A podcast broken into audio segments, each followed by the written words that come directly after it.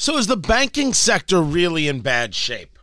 I mean, you take a look at the market earlier and you take a look at where the Dow was in, in, in the futures, and there was a moment the Dow was down over 200, no idea where it is right now. $30 billion from other banks going into First Republic Bank, which is also based out of California. You've got the Swiss National Bank putting major money into Credit Suisse. Never mind what I'm calling and what other people are calling the bailout of Silicon Valley Bank. If you are covering depositors, beyond the point of their insurance. I don't know how you don't call it a bailout. I get that there are some people who are saying, well, technically not a bailout, but I think to to the to the everyday folk, to the everyday Americans, it's seen as a bailout. And one that was received because it was Silicon Valley Bank. And as we've discussed, if it was East Palestine Valley Bank, uh, no one would be talking about it. But these people were donors to the Democratic Party, donors to these people. And yes, they got a bailout. And you say to me, Tony, that is so absolutely flip and glib. That is so conspiratorial of you to make that kind of statement. I think I am tapped in clearly to where a lot of America is on this subject. And there's there's anger and it's not so much just under the surface. Tony Katz, Tony Katz today. Good to be with you. Find everything, tonykatz.locals.com. The argument that, well, the government had to do something. Oh, I absolutely despise that argument. That was the argument for bailouts in 2008, 2009. The argument of the government has to do something is the argument of we have to do something. Oh my gosh, we have to do something about guns. We have to do something uh, about fossil fuels. They always call it fossil fuels. We have to do something about this and that. And when we say we need to do something about the border, they're like, eh, but we don't just discuss doing something, we talk about a plan, a policy, a procedure, an idea, a thought.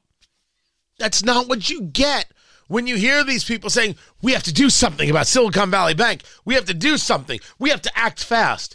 And because they utilize the do something and the act fast, they believe it gives them carte blanche to do anything. Because if someone says to you, we have to do something, well, something to them is different than something to you is different than something to me. And therefore, that means it's anything. Doing something means doing anything. That's what it means. And that's when things get wholly dangerous. So I don't buy into, well, we have to do something. Well, what is the thing? Let's discuss it. We don't have to rush fast into it.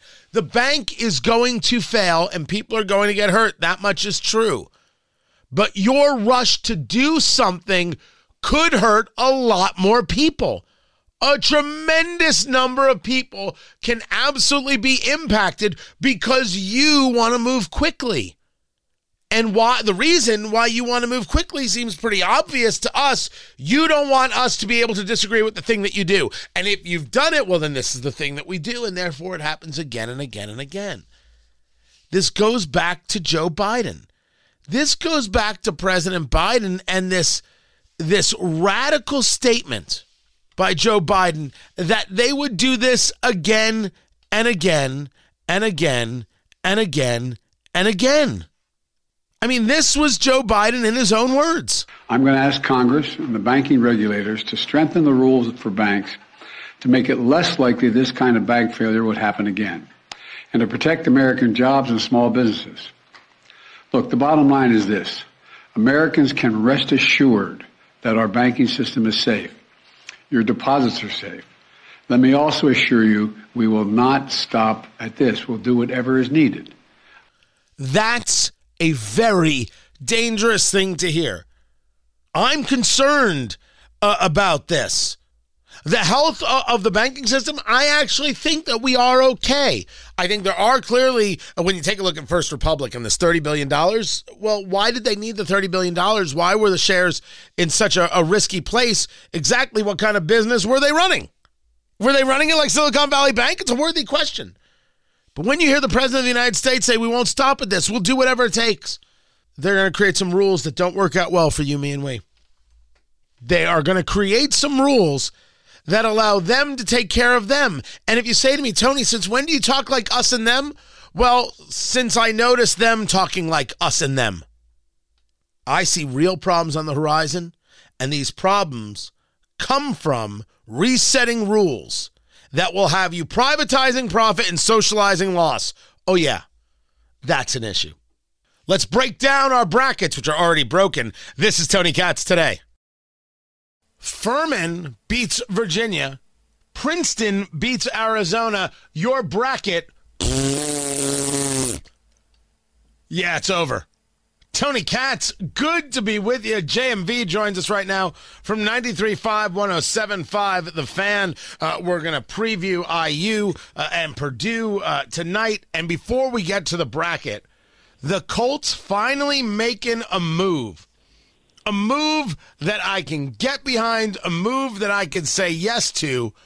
Uncle Rico is coming to town. Gardner Minshew II is coming. He is a Colt. He worked with Shane Steichen, uh, uh, Shane Steichen, sorry, the coach of the Colts for two years with the Eagles. You like this pickup, or is this just a bit of madness? Yeah, I think we knew that that was coming. We had talked about that before too, with veteran quarterback Tony coming in here, and you know we don't know as of yet if he's going to be an early starter with regards to the rookie quarterback of their choice in this draft, or if they're just going to go ahead and set that rookie quarterback free and have him start and have Minshew be the backup. But they needed a veteran presence either behind him or instead of him for a time being, and in one year and I think that kind of speaks to it as well. It's between three and a half and five and a half million dollars. So I'm assuming there's some escalators uh, for playing time in that contract too. So that's why they got him. He may be a starter, he may not, but it's a bit of insurance for what they ultimately do with a rookie quarterback moving forward in this draft. But yeah, I find no problem with it. I'm I'm a little uh, head scratching about Parris Campbell considering the lack of weapons that they have, even more so now. That was a bit surprising, but not overall, overall that big of a surprise, I guess. Wait, hold on. I missed it. I miss, I, I, I do other work besides this. I Parris it, Campbell gone? yeah, I, the Parris Campbell signed yesterday with the New York Giants. So I think now on that roster, and you know, obviously they brought Ashton Dulin back, and that's great. He's more of a special teamer than anything else. But there is not a great deal of experience in what that wide receiving room. There wasn't before, and there's going to be even less now. So they chose to apparently go a different direction. And Parris Campbell's in New York with the Giants. So we are one step forward and seven steps back with the Colts. one would assume. I don't think there's anybody you can point to off off the cuff that is seemingly having a worse offseason in terms of moves than the Colts because I, am not anti Matt Gay. I mean, welcome to the team, man. I hope you do great. But no one thought it was necessary if you had Chase McLaughlin. So, what is the the report card on the Colts so far when it comes to these moves before the draft? Well, it depends on how you're looking at it too, because Tony, the Pacers did a similar thing but they were open and out front with it. Rick Carlisle came on my show back in October and said, "Hey, you know what? Prepare because there's going to be some trying months ahead. We're not going to be that great. We're going to have some moments, but we're also going to have some good moments." And Tony, in December, if you remember, they surprised. I mean, hell, they surprised last night with what they did on the road against Milwaukee. So, you know, the bar was raising at the same time as they were growing I don't think you're going to get that from the Colts. Like they're not going to come out and say, "Hey, we're trying to go back down to raise this back up again." And I think people are going to get lost on this. And it's going to be interesting to see exactly how many people are going to be, as usual, engaged with this Colts team, considering these moves and considering that the way it looks, their outlook is not one where they're going to be making a run at a division title once again. So you have a group, Tony, of fans that are happy that they're going down and building this back up. Uh, and then you have a group that says, "Hey, we've been waiting around here for a long time. Your owners talked about, you know, multiple Lombardis. This is a bunch of crap." And we'll see if we meet in the middle someplace there. But that dynamic is going to be interesting as we move forward, especially as we enter the season. Talking to JMV from 93.5, 107.5, The Fan. He is the voice of sports in Indiana. We'll move it away from the Colts. And by the way, I, am glad that that he's coming, uh, Gardner Minshew. Uh, I think that he can throw. We haven't asked ourselves before I move on uh, to the bracket. Where does this put Sam Ehlinger? Oh, one more time. I'm sorry, I missed that, Tone. Go Where ahead. does this put Sam Ehlinger uh, in the Oh, pantheon I'm of this sorry. team. I thought he was a guy that they liked and they were happy to try him out. Clearly, no. they liked him. Jim Irsay once upon a time liked him, and really, let's face it, that's why he played, right? That's why he played is because Jim Irsay liked him. I think they have they have fallen out of like as far as the long term future. They are all in on going after a quarterback. I just don't know where it's going to be. And that's something we'll talk about in the future. Whether they draft this future quarterback at four or whether they take the best player available. If it's not a quarterback, an edge rusher, and then, you know, think they can get somebody of equal value, equal talent at quarterback at some point early in the second round. It's going to be interesting to see how they handle it. But yeah, I'm assuming that the love for Sam Ehlinger, outside of it being a terrific story, is more than likely pretty close to over. He may be, you know, on the practice squad. I doubt if he's a part of the roster, but certainly on the practice squad. But yeah, uh, his time to be a centerpiece on this team, and that thought is over. Let's move it over to the NCAA. Let's move it over to the men, uh, where you have the two upsets of upsets Furman over Virginia. Princeton over Arizona. I got to catch that game. It's the first time Princeton has advanced since 1998. It's the first time Furman has advanced since 1974. Yeah. So, uh, the seeding committee get this all wrong, or is there uh, are are these teams better overall than we realize? Well, uh, Furman's legit, Tony. Uh, Furman, and I'm suggesting Princeton isn't, but Furman is legit. I think a lot of people had that as far as a first day upset special. It was just Virginia that really screwed it up with the ball down the stretch and turning it over. What's interesting about Princeton is they just kind of fed into some of the legend that is Arizona. Disappointing in early rounds of this tournament. And this is something for Boilermaker fans maybe to look out for, Tony. Yesterday, there was great play from the bigs because Arizona's a big team. Great play from the bigs, and their guards stunk it up. They stunk it from three point range all around the floor. So that's something I think Boilermaker fans can keep an eye on. Hopefully, that dynamic is not at play with the Boilermakers like it was for Arizona against Princeton. By the way, Caden Pierce, you remember that name from Princeton yesterday? Right. Freshman, 6.7 rebounds little brother of Alec Pierce, Colts wide receiver. The more you know. Oh, look at that! Well, re- a reason to, know. to cheer for Princeton other than being in Jersey. Okay. Yes, you can, I can share that, that. with your friends. Share that info with your friends, buddy. So, so uh, it's clear that most every bracket in America is is now busted, but we don't care because we've got Purdue at that six o'clock time frame this evening, and then IU Kent State nine fifty five p.m.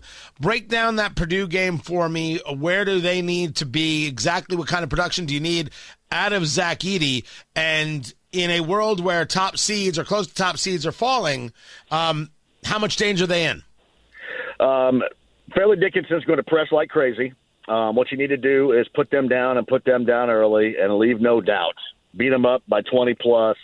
Get your guys some rest and focus in on what the next step is going to be, either Florida Atlantic or Memphis. That is from a Purdue side. And then show some folks who can handle the press because, Tony, six, seven, and under for Fairleigh Dickinson. Not a tall team, but they are going to pl- press the bejesus out of the Boilermakers later on tonight. And for both IU and Purdue, it is helping around your centerpiece. We know who the centerpiece is. You get production around them. Kent State's good. Sincere Carry is a fantastic scoring guard for Kent State. Watch out for him. But if Trace Jackson Davis gets help, they should move on to round two and face either Drake or Miami of Florida. So help out your centerpieces is going to be key. Once again, we've talked about it all season for both IU and Purdue, Tony, later on tonight. Talking to JMV and 93.5, 107.5, The Fan, the voice of sports in Indiana. As for that IU game, Kent State is a four against the 13. I mean, uh, do you believe in miracles? It is absolutely possible for Kent State to take down Yeah, IU. Uh, I got to assume IU realizes there's a real opportunity, and Woodson realizes this is the opportunity to further build this program, solidify himself, and not have a question of is this a team looking for a new coach in another three years? I'll, I'll give you a little uh, a little uh, future thought here before we go. Houston won last night. Was not impressive over Northern Kentucky.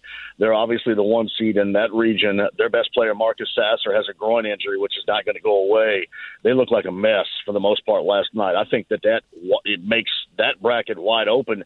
So if you can get to the Sweet 16, now again, that's going to be interesting. But yes, you survive what you can against Kent State later on tonight. Let Trace be Trace and get some from production help. Trey Galloway hasn't been seen nor heard from in the past two days. Uh, let's see him get something going, little jump shooting ability going to put pressure on Kent State, and then prepare for round number two and see where this bracket goes.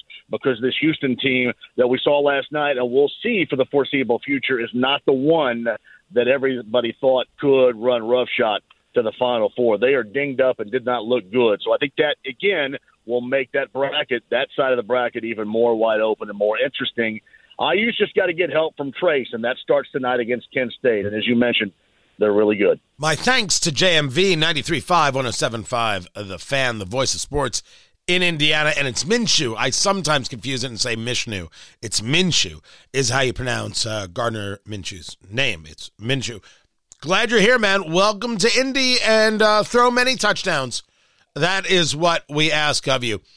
As for IU and Purdue, I can't imagine there's anybody who will see their seasons as success if they don't make it to the Sweet 16. Like, if IU gets bounced in the first round, it's up, same old IU.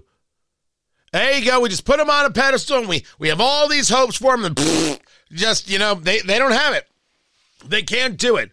I argue, and my point to JMV was that Woodson needs a run that makes people say, you know what?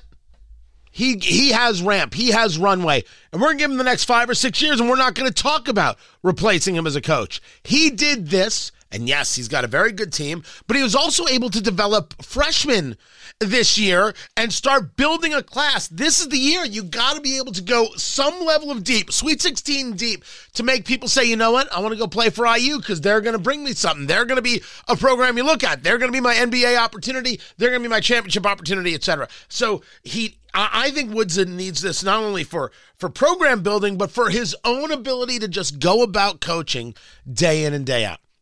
He needs to be able to get this to be able to prove to everyone, guys, you made the right decision. I have changed the culture, fundamentally changed the culture at IU and brought it back for a lot of people to what it was. This team is possible every single time it plays. This is a team that's going to play in March. This is a team that's not going to go to the NIT. This is a team that has that has legs. Which is from IU fans as an outsider looking in exactly exactly what it is people want. Exactly what they want. Those IU fans want that glory. They want to be like, yep, we've got confidence. Yep, this is what we expect. And then they want it to be matched. They want a reason to celebrate. As for Purdue, uh, can I be so bold as to say, Oh, I I don't know if I will get screamed at for this, but I'm willing to take the screaming. I have zero, nothing at all against uh, Matt Painter as a coach. Absolutely, positively nothing. I don't have a thing negative to say about him. He gets bounced in the first round. There will be talk. He also has to do it. You can't have a team this good. You cannot be the number one team in the nation for as long as they were. Have that touch of collapse at the end of the season, then win the Big Ten and not succeed. Here, no one will care about the Big Ten. No, no one will. No one will care about it. That for this team, it's so weird. That for this team is like almost an afterthought. Oh yeah, Big Ten. Whatever. Got to go deep. Now I have them in the championship uh, in my bracket, which is uh, crap. I have Purdue against Houston. Now, admittedly, I have them losing to Houston, uh, but uh, I'm more than happy to be wrong. They're another team that has to go deep, and I think if they don't go deep, there are gonna be people be like, um, can Painter get you over? Can he get you over the the hump? Maybe some people say, Tony, you're being way too harsh. Number one ranking, Big Ten championship. Come, come on now. You got Zach Edey. You, you, you better make this your moment. And that's all I'm saying. This is Tony Katz today. So the question before us is Is Ron DeSantis right or wrong about his position on Ukraine? Or really, uh, better said, Ron DeSantis' position on Ukraine has people saying whether or not he's right or wrong. Tony Katz, Tony Katz today. It's good to be with you. It's Ron DeSantis, governor of Florida, answering a questionnaire for Tucker Carlson, saying uh, that the United States, having many vital uh, national interests, including the border, our border, including uh, energy security and independence, uh, he's stating becoming further entangled in a territorial dispute between Ukraine and Russia is not one of them, meaning not one of our vital national interests. Now, this has people saying, oh, he's not interested in fighting uh, or helping the Ukrainians fight their war. He wants to be overrun by the Russians. He's taking the side of Putin. The question, of course, is what is his point and what is the argument that can be made? I spoke the other day with Noah Rothman of National Review. Noah Rothman is in the camp of we need to help Ukraine because defeating uh, Vladimir Putin and not allowing him to take control of Ukraine is in our national interest. But the, there's still a question of what is our goal? What is the actual goal that we have? Kurt Schlichter joins us right now. He is a columnist at Town Hall, their featured columnist at Town Hall. His latest, DeSantis is right about Ukraine, is there at townhall.com. His book will be back, The Fall and Rise of America, available at amazon.com, wherever fine books are sold. And uh, Kurt, you have you, are a man who served in the United States Army uh, as a, a, colonel. You have engaged in training of Ukrainian soldiers. Your your take is that not that uh, we we want an invasion of Ukraine, but rather there's something to be said for what DeSantis is saying. What is it that should be recognized as valuable here? Well, uh, thanks, Tony. And I uh, and I'm a graduate of the Army War College. I I literally have a degree in strategy, and that's why I, I look at Noah Rothman, who who does not, and I think he's got some strategic confusion. We need to establish our objective, Tony. What is our objective? Now, we talk about vital national interest as opposed to just national interest. Vital, whether it's worth life and death, uh, does that apply to Ukraine? Well, we got to go back and look at the big picture. What's America's main objective right now? Main objective right now has got to be, and I think every serious people person understands, it's got to be making sure that Red China does not usurp American supremacy and become uh, the unipower, uh, unipower uh, dominating the world, like America did for uh, about 20 years after the Gulf War uh, everything we do should support that. The things that support that are our strategy. What should our strategy be to Russia? And, and guys like Noah, and I know Noah, and I, I, I understand where he's coming from, but he's mistaken. He's blaming, he, he's focusing on personalities like Putin. Putin's a bad guy. That's unanimous. What's that have to do with the price of beans?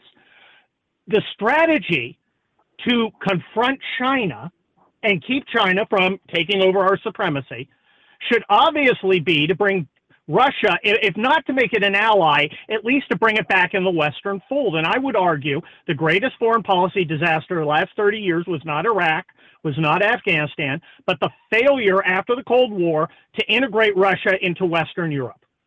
And then we would have a giant, powerful ally against China and take Siberia, which is full of resources that China desperately needs and right on China's border and disputed by China, and take that off the table uh, from uh, China being able to grab. Now I'm going to take a step back, making itself independent. Let's take a step back because you said something that I think for a lot of people that's a whoa moment.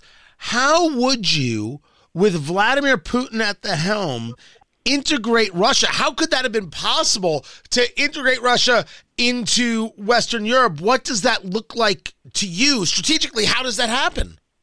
Well, look, Russia, uh, you know, Russia and Putin have various interests.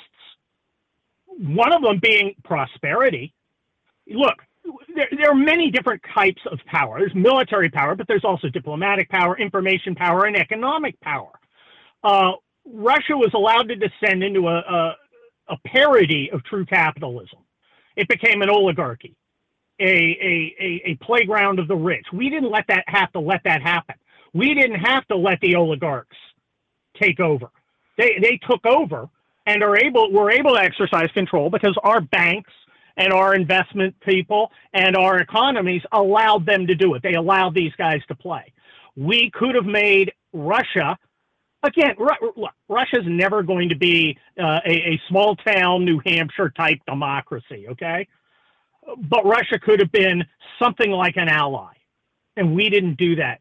Instead, we we we turned we turned against Russia and for for diplomatic reasons. In 2016, suddenly uh, the Democrats are looking around for a villain to blame Trump on. Why not Russia?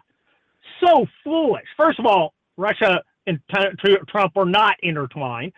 Second of all, to pump up hysteria against a country that we should try to have cordial relationship with. And again, I'm not saying Putin's a nice guy. I'm not saying it's a democracy. I'm saying we don't have to have it as an enemy, but we do have it as an enemy now and we could have been in a position to talk through the real dispute in Ukraine. And there is, and it is a territorial dispute. Eastern Ukraine has a ton of ethnic Russians.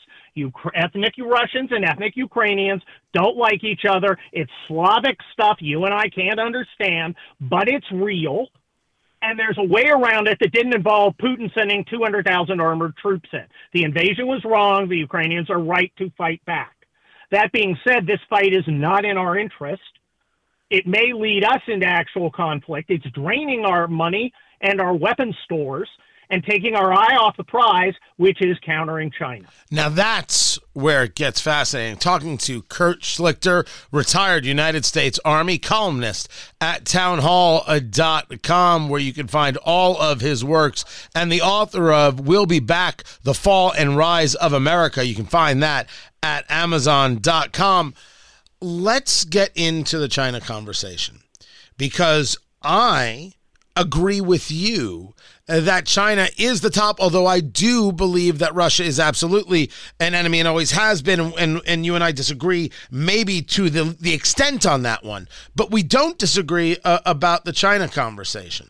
It was Major Mike Lyons, retired United States Army, who first brought mm-hmm. up on this show uh, the concerns that if the focus is on Russia and destabilizing Russia, do we then create for China the opportunity to turn Russia into a vassal state, which means Russia's still Russia, but every bit of it is controlled by China?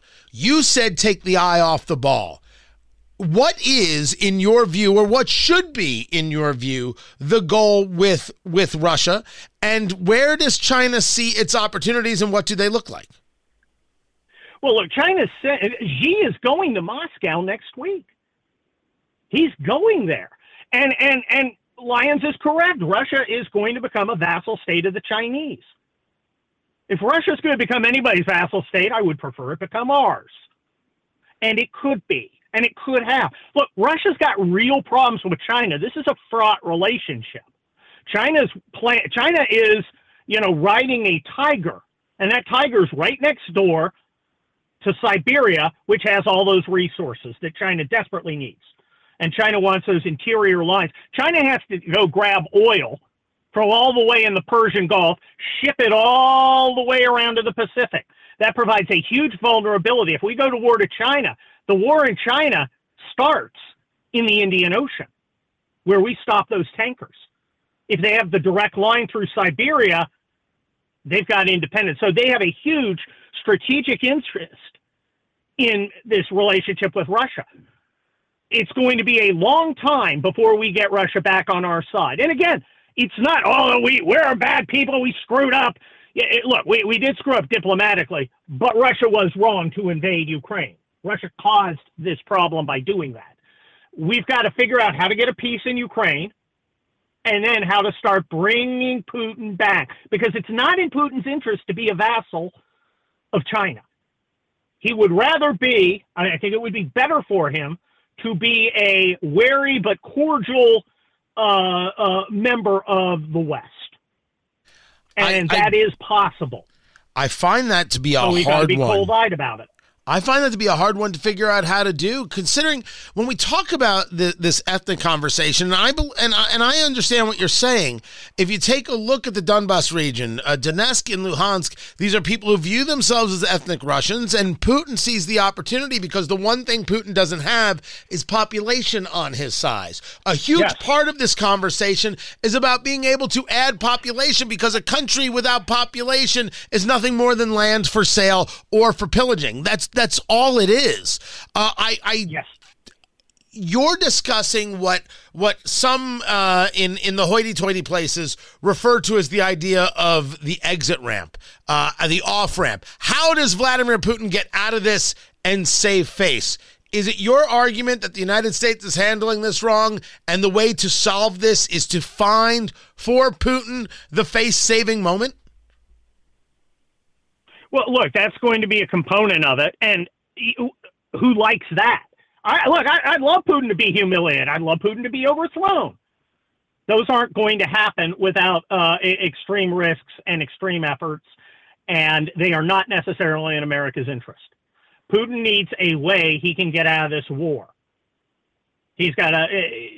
The Ukrainians need a way to get out of the war too. They're running out of bodies, and no matter how many how many shells we pump in there, uh, eventually there aren't going to be any more Ukrainians to kill. There will always be more Russians. They're, they're, um, oh, good Russia assault, a solid Russian economy will help their population problem. And when I say there'll always be Russians, I know about the population problem, but there's 200 million of them. That's a lot of Russians. A far more uh, than Ukrainians. And yes, the, Vladimir Putin has shown he will throw bodies at this problem, quote unquote, until it's solved.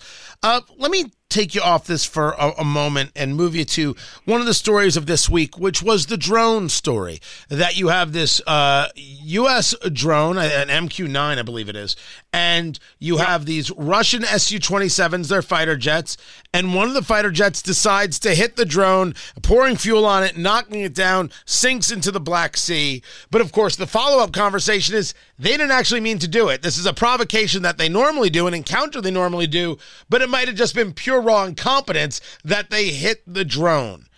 I've made the argument that this was a real mistake from the Russians because it created the opportunity for rationalized provocation against them, especially when you hear people like Senator Lindsey Graham saying we should send missiles at them if they try and take the drone back, which I admit, if they go after the drone, we should get rough and tumble. That's my take.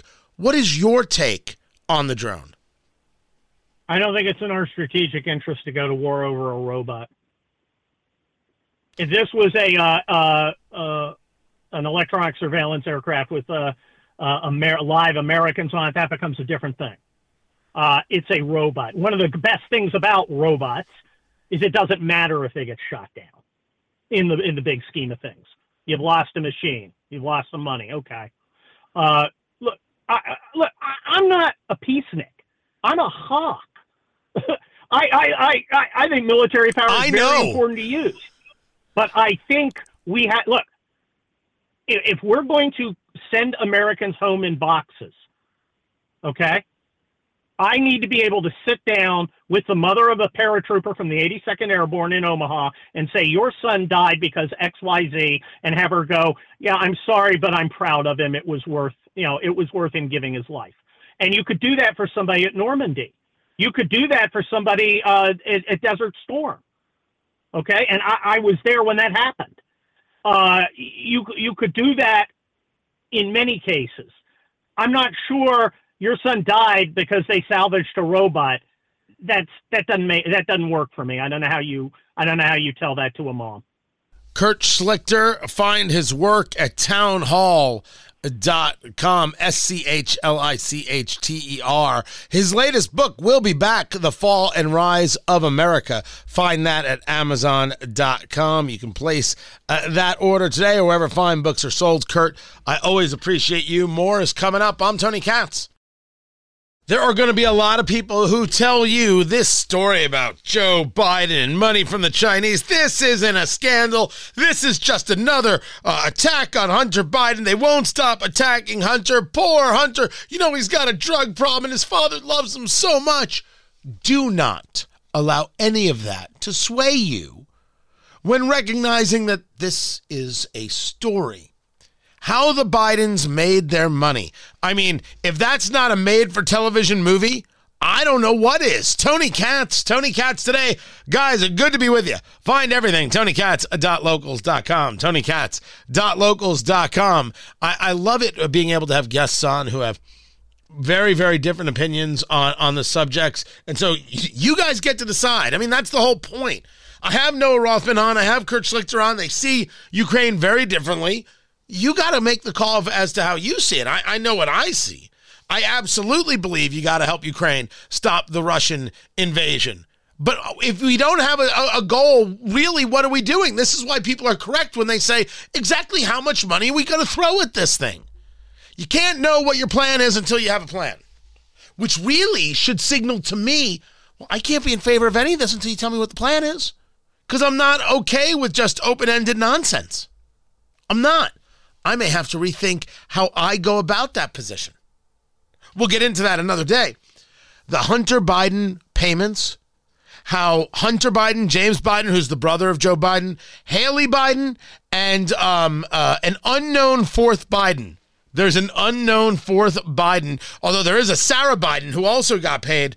They received 1.3 million in payments related to the Biden family business associate by the name of Rob Walker, who had like seven bucks in his bank account. And the next thing you know, he gets a $3 million wire transfer from a Chinese energy company. And the next thing you know, a million plus is going to some guy who's got a relationship with who? Hunter Biden.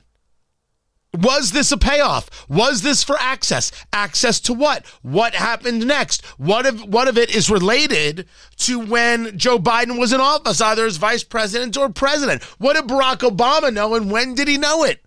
Dude, these Bidens, I will tell you what, these Bidens put your ordinary USDA choice crime family to complete and total shame, man. I mean, damn. Very impressive work. Super impressive. What did they know and when did they know it? This is an investigation that is absolutely worthwhile and has to happen. Find everything, TonyKatz.locals.com. Happy St. Patrick's Day Monday, everyone. Take care.